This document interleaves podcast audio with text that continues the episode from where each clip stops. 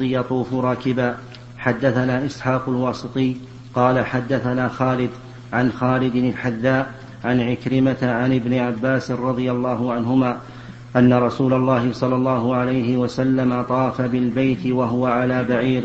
كلما أتى على الركن أشار إليه بشيء في يده وكبر. حدثنا عبد الله بن مسلمة قال حدثنا مالك عن محمد بن عبد الرحمن بن نوفل عن عروة عن زينب ابنة أم سلمة عن أم سلمة رضي الله عنها قالت شكوت إلى رسول الله صلى الله عليه وسلم أني أشتكي فقال طوفي من وراء الناس وأنت راكبة. فطفت ورسول الله صلى الله عليه وسلم يصلي إلى جنب البيت وهو يقرأ وهو يقرأ بالطور وكتاب مستور. قول باب المريض يطوف راكبا. يشير إلى أن الطواف راكبا لا يجوز إلا لعذر كالمريض والكبير والأعرج والأشل وضعيف البنية الذي لا يستطيع المزاحمة وما أشبه ذلك. المهم أنه لا يكون إلا لعذر لأن النبي صلى الله عليه وعلى آله وسلم طاف على البعير خشية التأذي. فكيف بمن لا يستطيع؟ وعلى هذا فنقول يشترط في الطواف أن يكون الطائف راكبا ولا يجوز أن يطوف محمولا ولا على بعير ولا على عربية إلا إلا العذر. نعم. أن يكون راكبا غلط. سبق لسان. ماشيا إلا نعم. يجب أن يكون ماشيا ولا يجوز راكبا إلا لعذر لا يجوز راكبا إلا لعذر. فإن قال قال رأيتم لو أن هذا الطائف ابتدأ الطواف. ثم مع اللين والهدوء نام ولم يستيقظ إلا قيل له يا فلان صل ركعتين خلف المقام. ما الحكم؟ الحكم أنه يجزئه. إذا قلنا بأنه لا تشترط الطهارة واضح. وإن قلنا تشترط نظرنا. هل نام نوما عميقا بحيث لو أحدث لا آه، لم يحس بنفسه؟ فالطواف غير صحيح. لأنه انتقض الوضوء. وإن كان نوما خفيفا يعني ينعس ويسمع الكلام ويسمع لو حدث منه شيء فإن طوافه صحيح. نعم. جمعة. إذا أورد آه، قال قائل أن النبي صلى الله عليه وسلم طاف راكب والزحام الآن أكثر زحاما نعم. فهل سنن زحيم هل يركب أو يطوف لو قلنا إن الزحام يجوز معه الزحام اللي على معتاد يعني. يجوز أن يركب معه الإنسان ويكون على عربية لامتلأ المسجد عربيات. وامتلأ من أولئك القوم الذين كسروا رؤوس الناس. وخشب خشب. نعم. وصار في تعب عظيم. لكن نقول إذا خرج الإنسان عن المعتاد كما قلت لكم لمرض أو شلل أو عرج أو ضعف فهنا لا بأس أن أن يحمل نعم. في الأخرى يا شيخ من أراد الحج والعمرة تامة؟ تامة تامة بعد صلاة الصبح. هل يلزم يعني يجلس في المكان الذي يصلى فيه ثم يصلي بعد أولا أن هذا الحديث فيه نظر. بعض العلماء ضعفه. وثانيا الذي يظهر أنه ليس المراد أن يبقى في نفس المكان. وأنه لو قام عن مكانه إما لكونه أريح له. أو لاستماع ذكر فلا بأس. نعم. شيخ صلى الله عليه مداومة عبد الله بن الزبير رضي الله عنه على ركعتين آه، بعد صلاة العصر. نعم.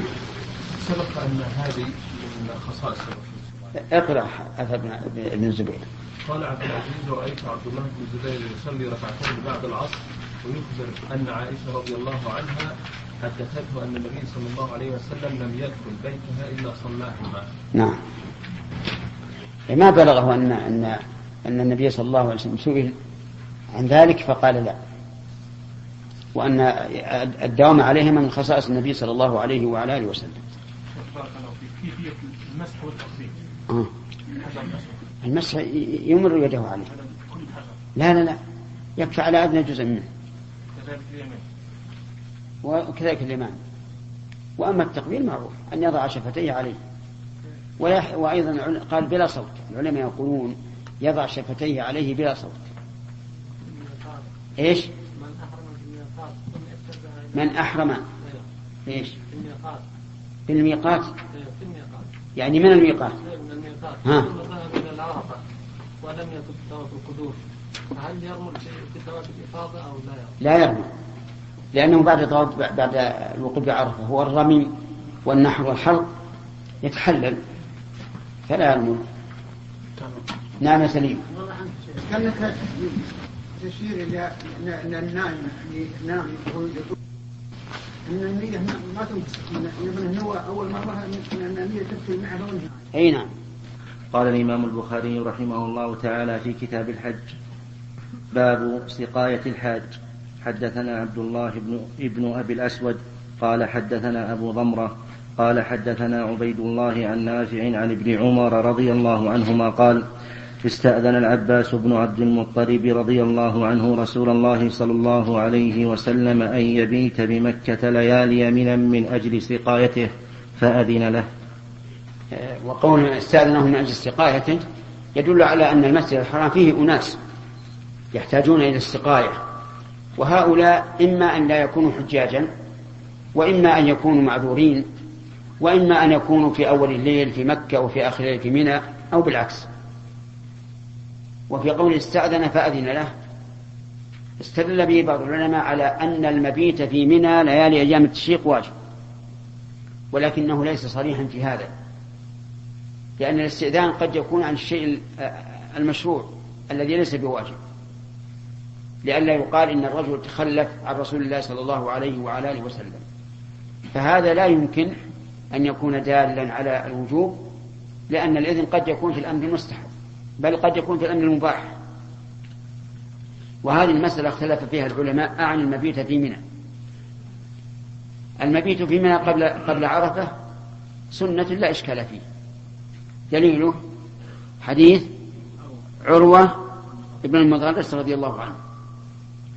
ليالي منى اختلف فيه العلماء. منهم من قال إنها سنة ومنهم من... نعم إن المبيت سنة ومنهم من قال إنه ليس بسنة.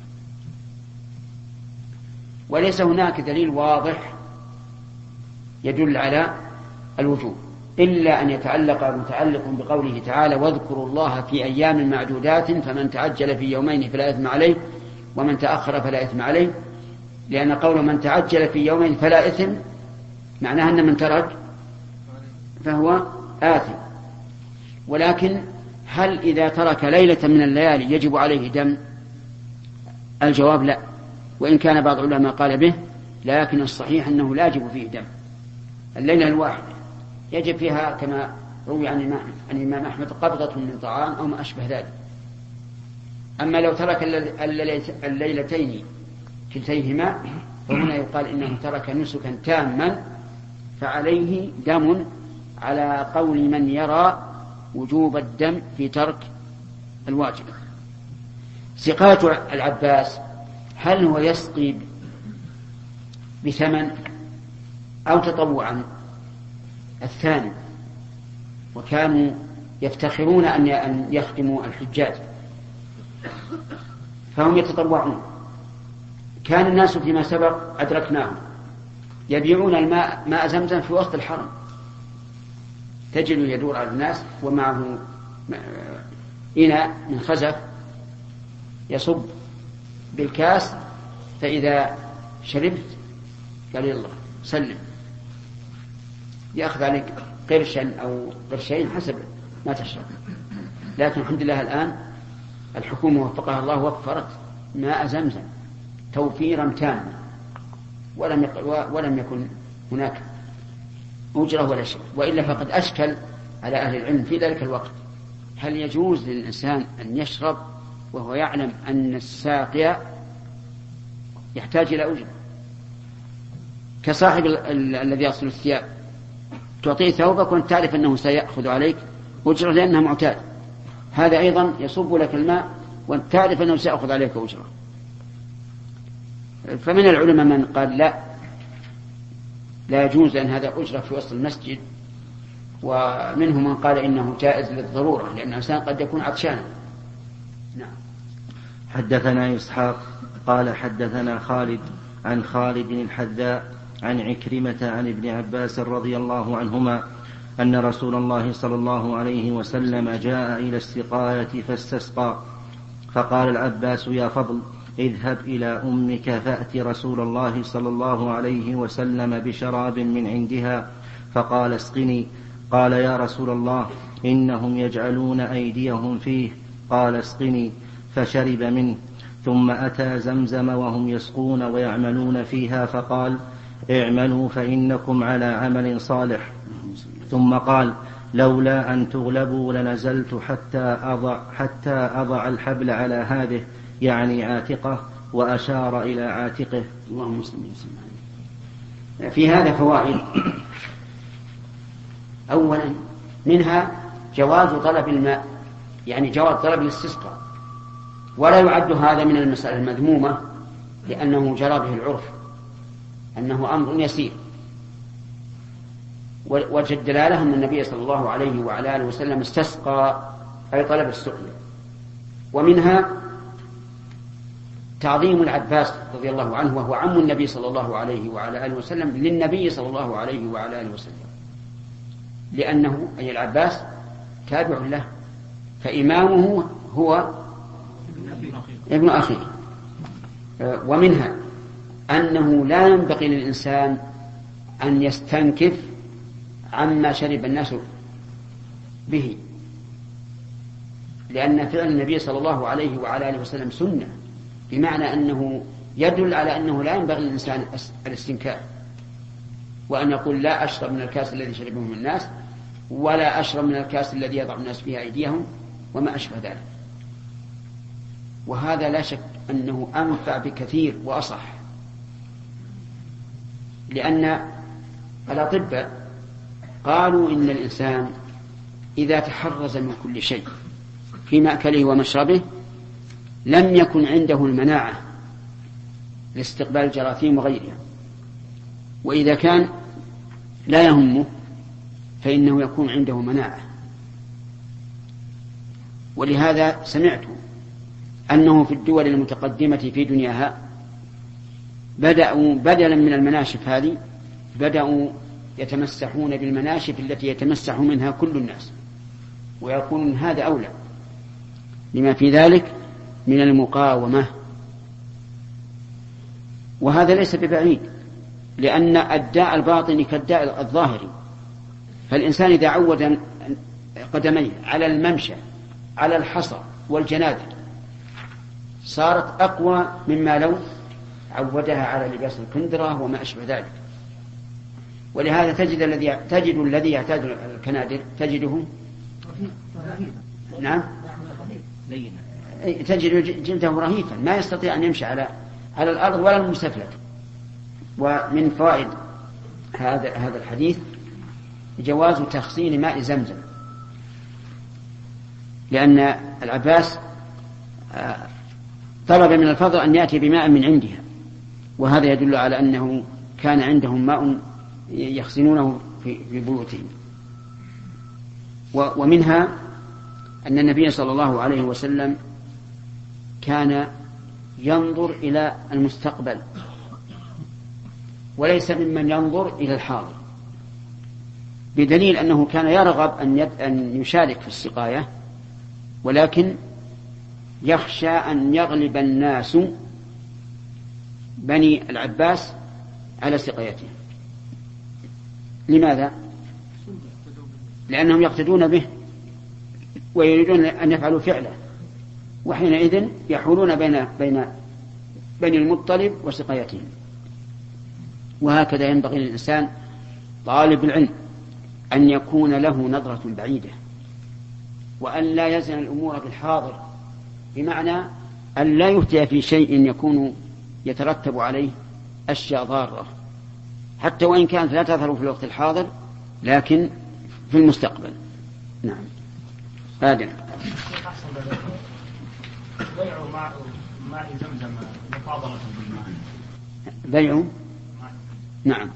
مفاضلة بالمفاضلة كيف؟ عنده كاس ماء زمزم. يبدلها بماء يعني في في نفس الحرم؟ ها؟ برا. يعني كأنه يقول هل يجري ربا الفضل في بيع الماء بالماء؟ هذا؟ طيب لا يجري. لا يجري ربا الفضل خذ مئة كاس بعشرة كيسان. أفهمت؟ طيب. كما لو مثلا اشتريت ماء عذبا كأسا منه بعشرة كيسان من المالح لا بأس. نعم. ما يقدمه الإنسان لآخر إذا نزل به ضيف لو يعلم أن هذا الطعام على هذه الصفة ما أكله. لكنه ليس ضارا به أي نعم. يقول هذا رجل نزل به ضيف وقدم له شرابا أو طعاما. يعلم أن الضيف لو علم ما حصل في هذا الطعام والشراب لم يأكل ولم يشرب. فهل له أن يقدمه بدون أن يعلمه؟ مع العلم بأنه لن يضره. الظاهر لا يلزم. ما دام لا يضره وليس هذا متضمنا لشيء محرم. بخلاف ما لو أعطيته شيئا مختلفا في حله فهذا لابد أن تعلمه. نعم. الذي عنده نية إتمام الحج وترك المبيت في من الليلتين هل يعتبر ترك النسك كاملا؟ نعم. النسك من هذا النوع. مو بالحج كله لا. باب ما جاء في زمزم. وقال أبدان أخبرنا عبد الله قال أخبرنا يونس. عن الزهري عن أنس بن مالك رضي الله عنه قال كان أبو ذر رضي الله عنه يحدث أن رسول الله صلى الله عليه وسلم قال فرج سقفي وأنا بمكة فنزل جبريل عليه السلام. يعني ففرج ما ما فيها ما فاء؟ لا ما فيها يمكنها نسخة. نعم. فنزل جبريل عليه السلام ففرج صدري ثم غسله بماء زمزم ثم جاء بطست من ذهب ممتلئ حكمة وإيمانا فأفرغها في صدري ثم أطبقه ثم أخذ بيدي فعرج إلى السماء الدنيا. قال جبريل لخازن السماء الدنيا افتح.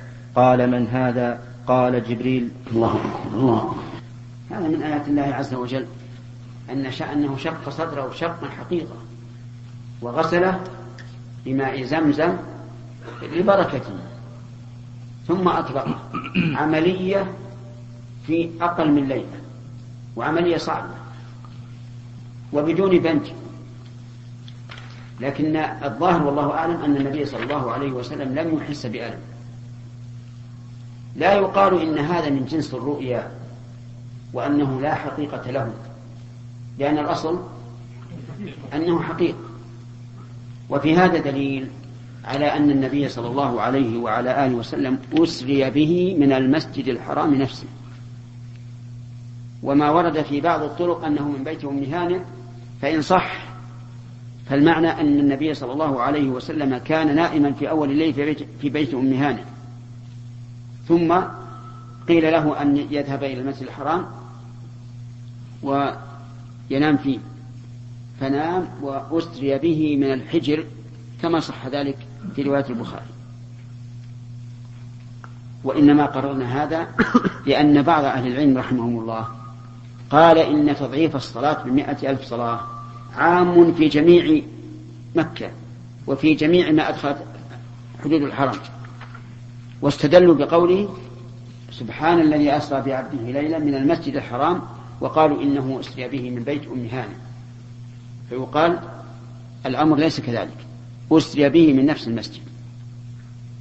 والتضعيف بمائة ألف صلاة جاء صريحا في أنه خاص بالمسجد الذي فيه الكعبة. كما في صحيح مسلم أن النبي صلى الله عليه وسلم قال صلاة في مسجد هذا أفضل من ألف صلاة فيما سواه من المساجد إلا مسجد الكعبة. فالتضعيف بمائة ألف خاص بمسجد الكعبة. ولكن إذا قال قائل إن حضرت إلى مسجد الكعبة تعبت وأتعبت. وصارت صلاتي في تشويش. وإن صليت في المساجد الأخرى صليت بطمأنينة. فأيهما أفضل؟ الثاني أفضل.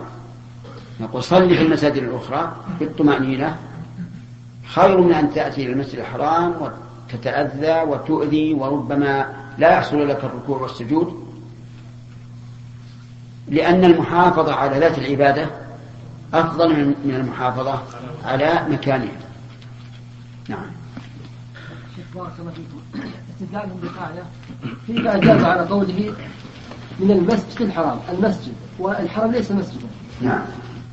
لهم يرون أن الحرم مسجد مثل قوله جعلت الأرض مسجدا. الأرض كلها مسجد. وهذه ينكرها بعض الإخوة. إنكارا شديدا أن يخصص التضعيف بنفس المسجد مع أنه في الحديث صريح وصاحب الفروع رحمه الله يقول هذا ظاهر كلام الأصحاب أصحاب المناقب أن التضعيف خاص بنفس المسجد. نعم. كم؟ عدد المرات التي شق فيها صلى الله عليه يعني هذه أرجع للتاريخ. كان عندك ابن حجر ذكرها ولا أرجع للتاريخ؟ نعم. نعم. نعم خمسمائة صلاة. ثلاث.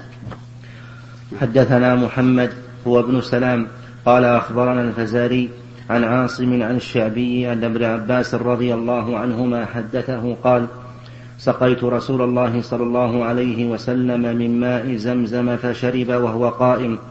قال عاصم فحلف إكرمة ما كان يومئذ إلا على بعير. سبحان الله. وراء الحديث أنه ليس على بعير وإنما شرب قائما. فإذا قال قائل ما الجمع بين شربه قائما وبين نهيه عن الشرب قائما؟ فقيل الجواب إنه كان في مكان ضيق والناس حوله ويشق عليه أن يجلس على الأرض ثم يتناول الدلو ويشرب. وهذا كما شرب من شن معلق في بيته.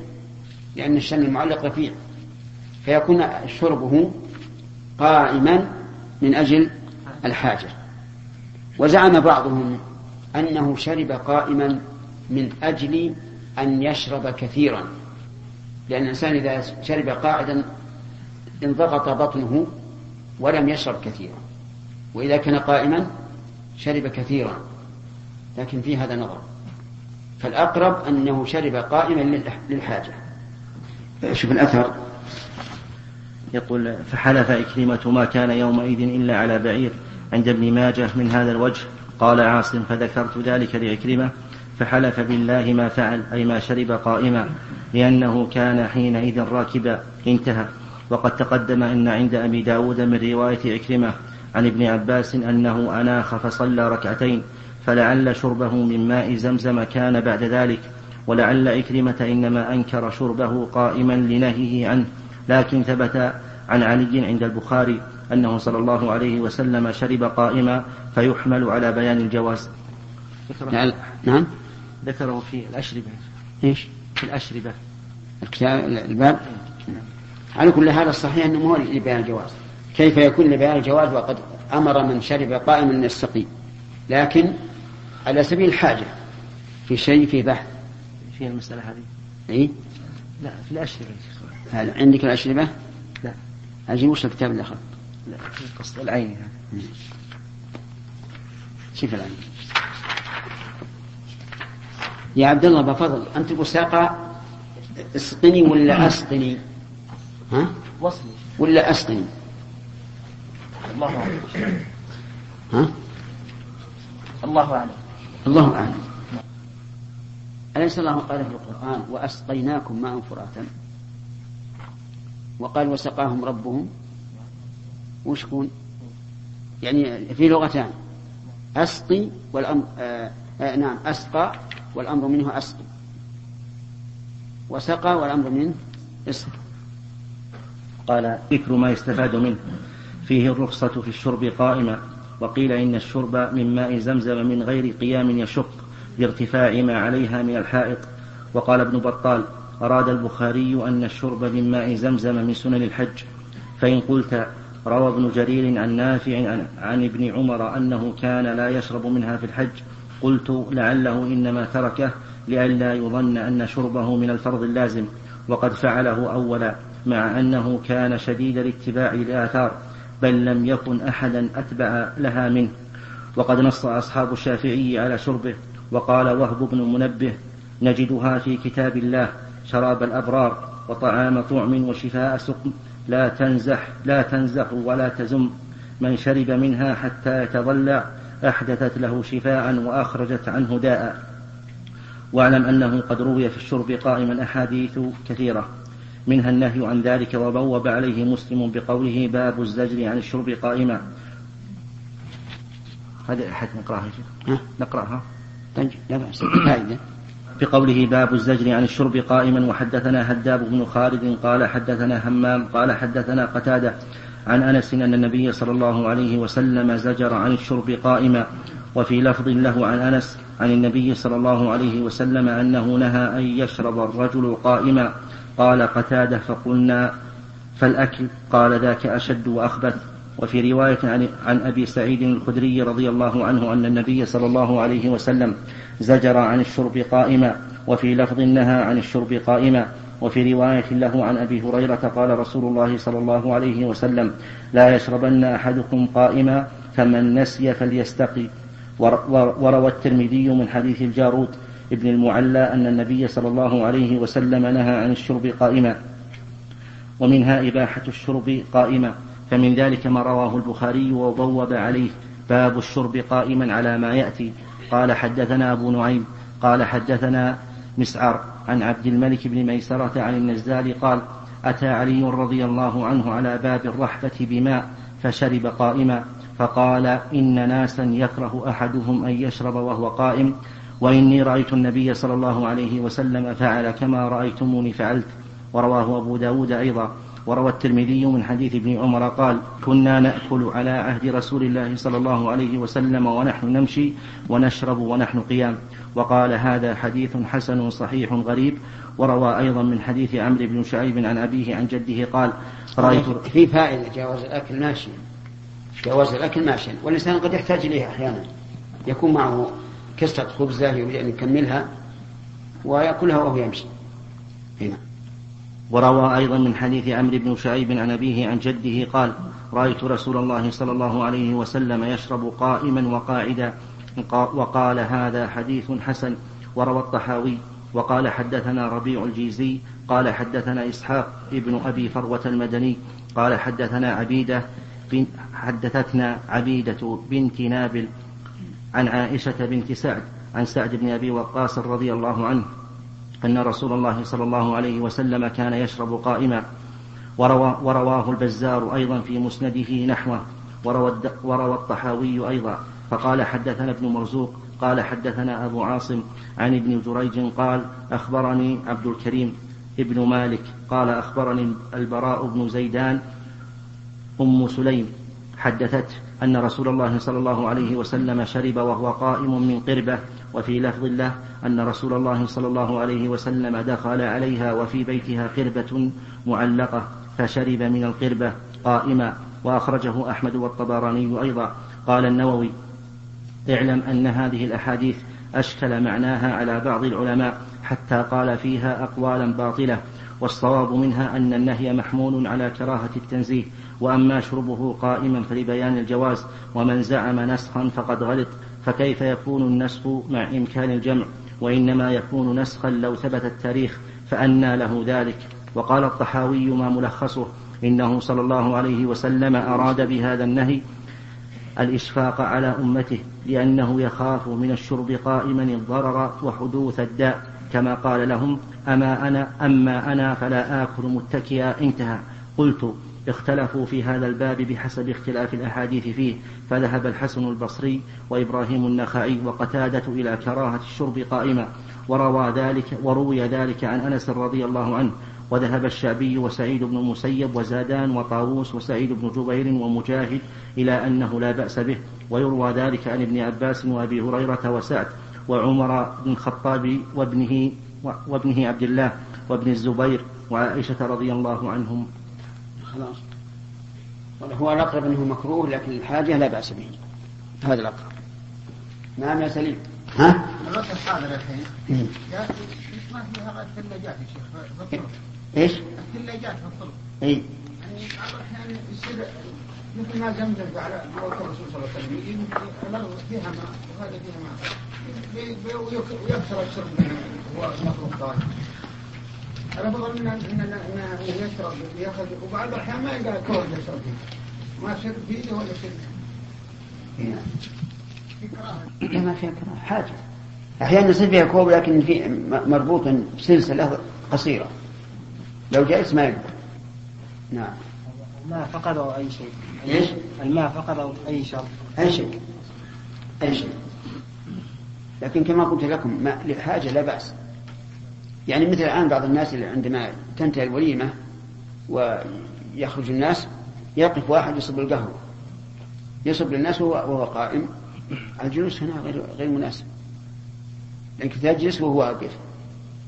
ما هو مناسب؟ فتجد بعض الناس يشرب وهو واقف. يقول هذا حاجة. قد يقول قائل ليش تشرب أه، ما هو لازم. نقول هذا صحيح لكن بعض الناس ما يتأتى له ذلك. لو لم يشرب قالوا هذا متكبر. فلكل مقام مقال والدين والحمد لله. الدين في غير الأشياء التي نص على تحريمها الأصل في ذلك الإباحة ما عدا العبادات. فالأصل فيها التحريم. نعم. حديث ما نعم. خاص في الحرم ولا؟ عام. عام في كل شيء. لكن هل ما شرب له يعني هل المعنى إن شربته لل- لل- للعطش. أز- أزال عنك العطش؟ والأكل أزال عنك الجوع؟ أو حتى في الأمراض. من العلماء ما يقول انه عام حتى أن بعضهم شربه لي- ليحفظ صحيح البخاري. قال ماء زمزم؟ لما شرب له. وعلى هذا الطالب عند الامتحان يشرب علشان إيش؟ ينجح. واللي يطلب الزوجة يشرب يسهل له الزوجة. وعندي أنه إلى هذا الحد ما ما يكون العموم إلى هذا الحد. فالظاهر لي والله أعلم أنه لما شرب له مما ينتفع به البدن خاصة. إما آه، شبع من جوع وإما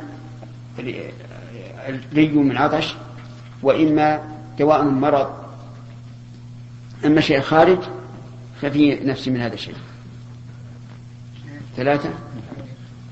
اللي جربت جر- جربت أنا في حليب الناقه خصوص وفي ماء زمزم حليب الناقه له له نكهه في- له لذاذه في وقت الحاضر يعني ما ما ما ما يتعدى أكثر من سبع دقائق هذا له له طعم له طعم ما تجدها بعد. وش يعني؟ حليب الناقه عجيب. إي نعم. يعني إذا إذا شربت إذا شربت قبل سبع دقائق وما زمزم اللي يظهر لي اني رحت من طعمه لأن لأني أنا شربت منها هنا- هناك وشربت من برا. اللي يظهر لي يا شيخ في نفسي أنا إنه ما انه ما هو لا من الطعم ما هو لا ما هو عليك. أنا ندخل فيها ندخل فيها الانيه هذه ممكن. على كل حال اللي, اللي, اللي يظهر لي انه إن ان لما شرب له فيما يتعلق بالجسد فقط. هذا والله أعلم. حتى الذكاء يا شيخ. لا. من الأمور المعنوية الذكر ما هو من الأمور الحسية. باب طواف القارن. حدثنا عبد الله بن يوسف قال أخبرنا مالك عن ابن شهاب عن عروة عن عائشة رضي الله عنها قالت خرجنا مع رسول الله صلى الله عليه وسلم في حجة الوداع فأهللنا بعمرة ثم قال من كان معه هدي فليهل بالحج والعمرة ثم لا يحل حتى يحل منهما. فقدمت مكة وأنا حائض فلما قضينا حجنا أرسلني مع عبد الرحمن إلى التنعيم فاعتمرت فقال صلى الله عليه وسلم هذه مكان عمرتك.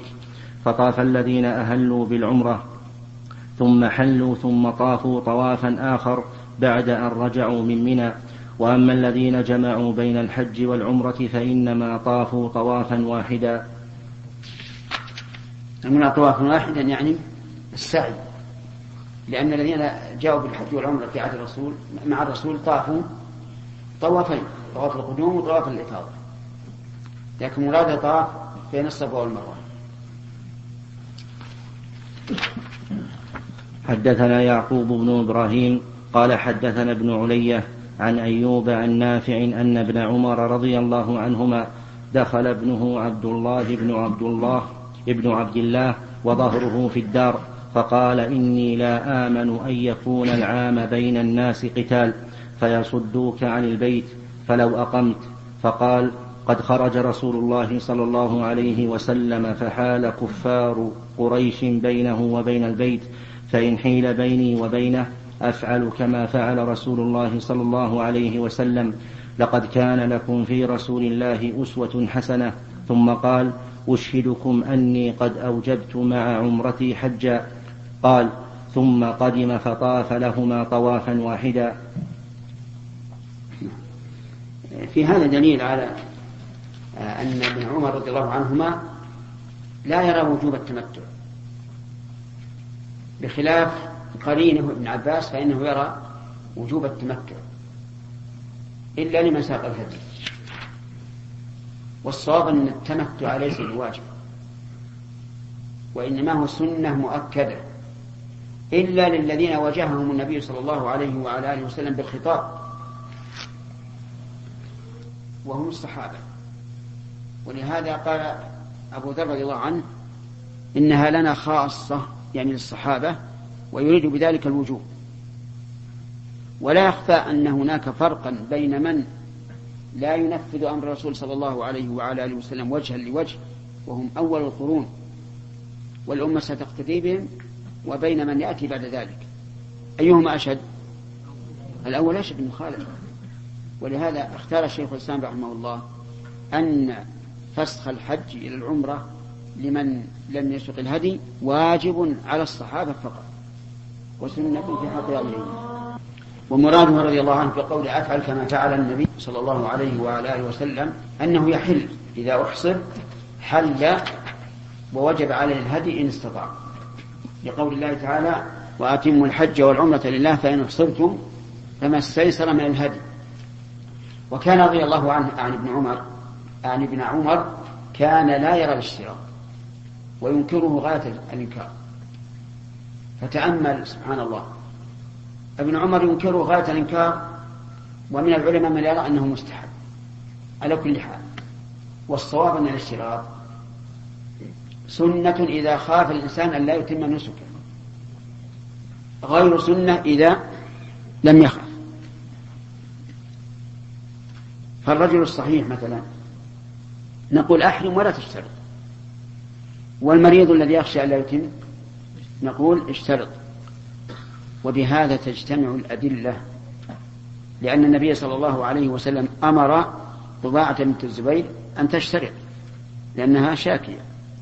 وهو لم يشترط ولا أصحابه الذين معه لأنهم ليس ليسوا على خوف من عدم إتمام النسك. نعم. بالنسبة للمحصر نعم. إذا أحصر وليس معه مال في ذاك الوقت. وليس معه مال. نعم. لكي يشتري الهدي. نعم. ويستطيع إذا رجع لبلده أن يحصل على المال. نعم. هل له أن يرسل المال لأحد أن يشتري له؟ يرسل. يرسل إليه المال. يشتري يعني بعد ما رجع؟ نعم. لا لا. إذا لم يجد فقيل إنه يصوم عشرة أيام. قياسا على هدي التمتع. وقيل لا يجب عليه شيء وهو الصحيح. لقول الله تعالى فإن اختلفتم فما استيسر من الهدي ولم يذكر شيئا آخر. نعم. شيخ بارك الله فيك. الماء الزمزم إذا خلط بماء آخر هل يؤتى حكم الزمزم؟ أيهما أكثر؟ والله يأتون الحجاج يدخرون حتى مدة سنة وسنتين يخلطون كل شوي. إيه. يقسموا بين أولادهم. وما أرى هذا. إن غلب ماء زمزم لا بأس وإلا فلا. نعم. شيخ بارك الله فيكم أشكل علي جدا قول قول العلماء. نعم. أنه إن قال عند الاستيراد نعم. إن حصل لي كذا وكذا فلي أنا حل. نعم. ومع قول النبي صلى الله عليه وسلم حجي واشترط أن محلي حيث حبست. نعم. وقلنا أن إن حصل شيء حلت. بينما على قول العلماء إن حصل شيء حل إن شاء. نعم. فإن قلنا بقول العلماء اقتضى هذا أن لفظهم أوسع من لفظ النبوي. هذا ما يسمى. لا. لا العلماء ما قالوا هكذا. العلماء يقولون لها صيغتان الاشتراك له صيغتان. الأولى أن يقول إن حبسني حابس فمحلي حيث حبستني. كما جاء في الحديث. فهذا يحل بمجرد وجود الحابس. والثانية الصيغة الثانية أن يقول فلي أن أحل. وهذا يخير. إن شاء حل وإن شاء بقي مع المشقة؟ لأنه إذا جاز قطعه جاز الاستمرار فيه. لكن النبي صلى الله عليه وسلم نعم. ما أرشد هذا الثاني أرشد هذا الأول. نعم. الشرط الأول لأن هذا أسهل عليها. هذا من قال بالأخير فلا يخالف لفظ النبي. لا. اللي يقول فلأنا أحل؟ لا, لا يخ... يعني لا نقول حرام ولا لا شك أن اللفظ النبوي فمحل حيث حدث لكنه ليس بحرام. ثلاثة. حدثنا قتيبة قال حدثنا الليث عن نافع أن ابن عمر رضي الله عنهما أراد الحج عام نزل الحجاج بابن الزبير فقيل له إن الناس كائن بينهم قتال وإنا نخاف أن يصدوك. فقال لقد كان لكم في رسول الله أسوة حسنة. أيها الإخوة لم يتم التعليق في هذا الشريط ويمكن إتمام